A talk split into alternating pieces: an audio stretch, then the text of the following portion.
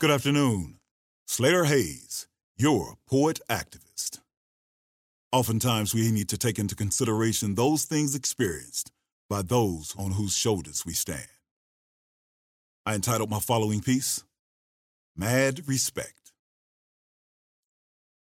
Caused by days and nights filled with sorrow, forced to be held inside. He said, the cheerful spark about his eyes died.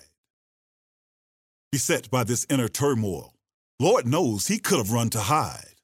Oh no, not that path. He refused to abide. Instead, he recalled the degradation, the cowardly acts that robbed him of all his youthful glee. Those things that ripped away a childhood jubilance that was never meant to be.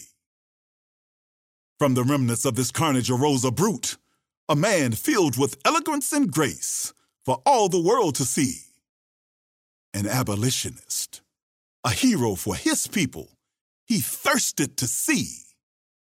The plight of the black man forever changed. All his people free. Free! His spirit now desires to see his people free. Our spirit lives. Join me again next time as I bring you more of the spoken word with Slater Hayes. Peace.